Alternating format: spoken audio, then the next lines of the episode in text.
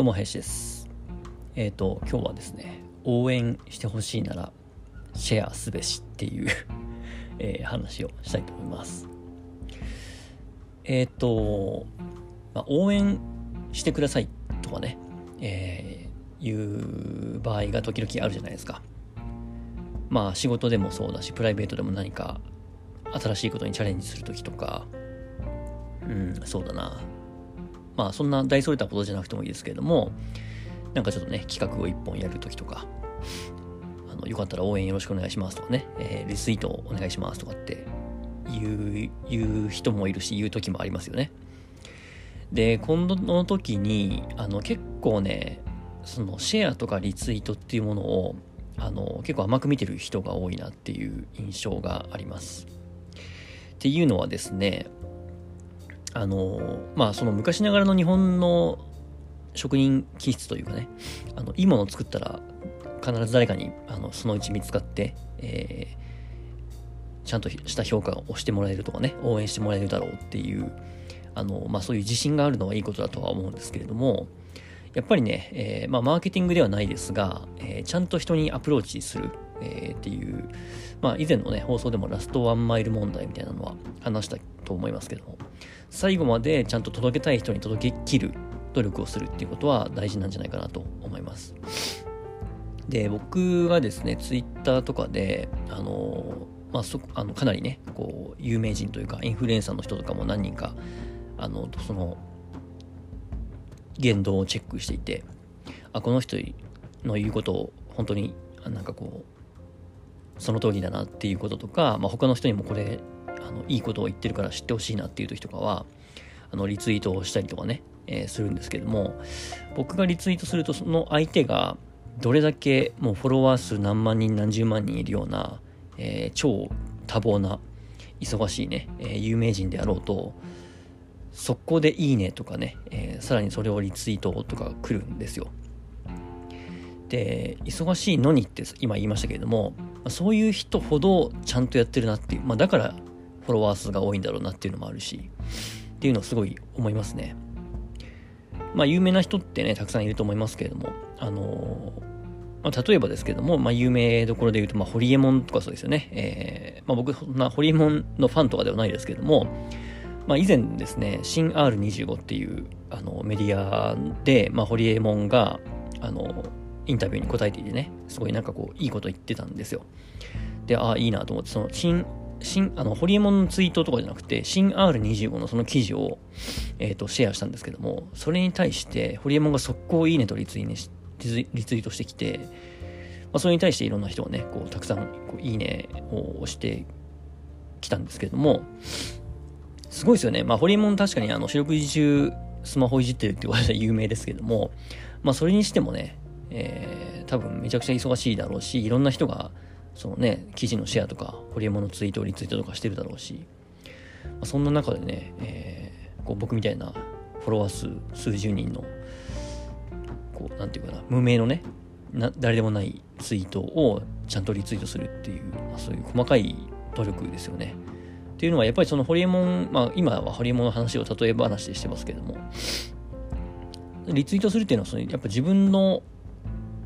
なんていうかな、こう認知度を上げたいとか、それによって自分が達成したい目標っていうのが、やっぱねこう知名度が上がった方がいろんな人に応援してもらえるとか、そういう目的というかね、そういうプロセスを知ってるからやるわけだと思うんですけども、あれだけねやっぱ有名な人ですらそうやってねちゃんと自分の認知度を上げるとか、自分のやってることをいろんな人に知ってもらいたいとかっていうことをやっているのに、僕とかね、全然その無名の人が何かを応援してほしいとか、何かを成功させたいとかね、プロジェクトでも何でもいいですけれどもっていう時にこうあまりにもねこういろんな人にこう周知してもらう、周知活動というかね、認知してもらう努力っていうのをやってないなっていうのはねすごく感じますね。特に思うのはクラウドファンディングとかはより顕著ですよね。クラウドファンディングってなんかねこう金のなる木みたいに思ってる人も中にはまだいるかもしれないですけども、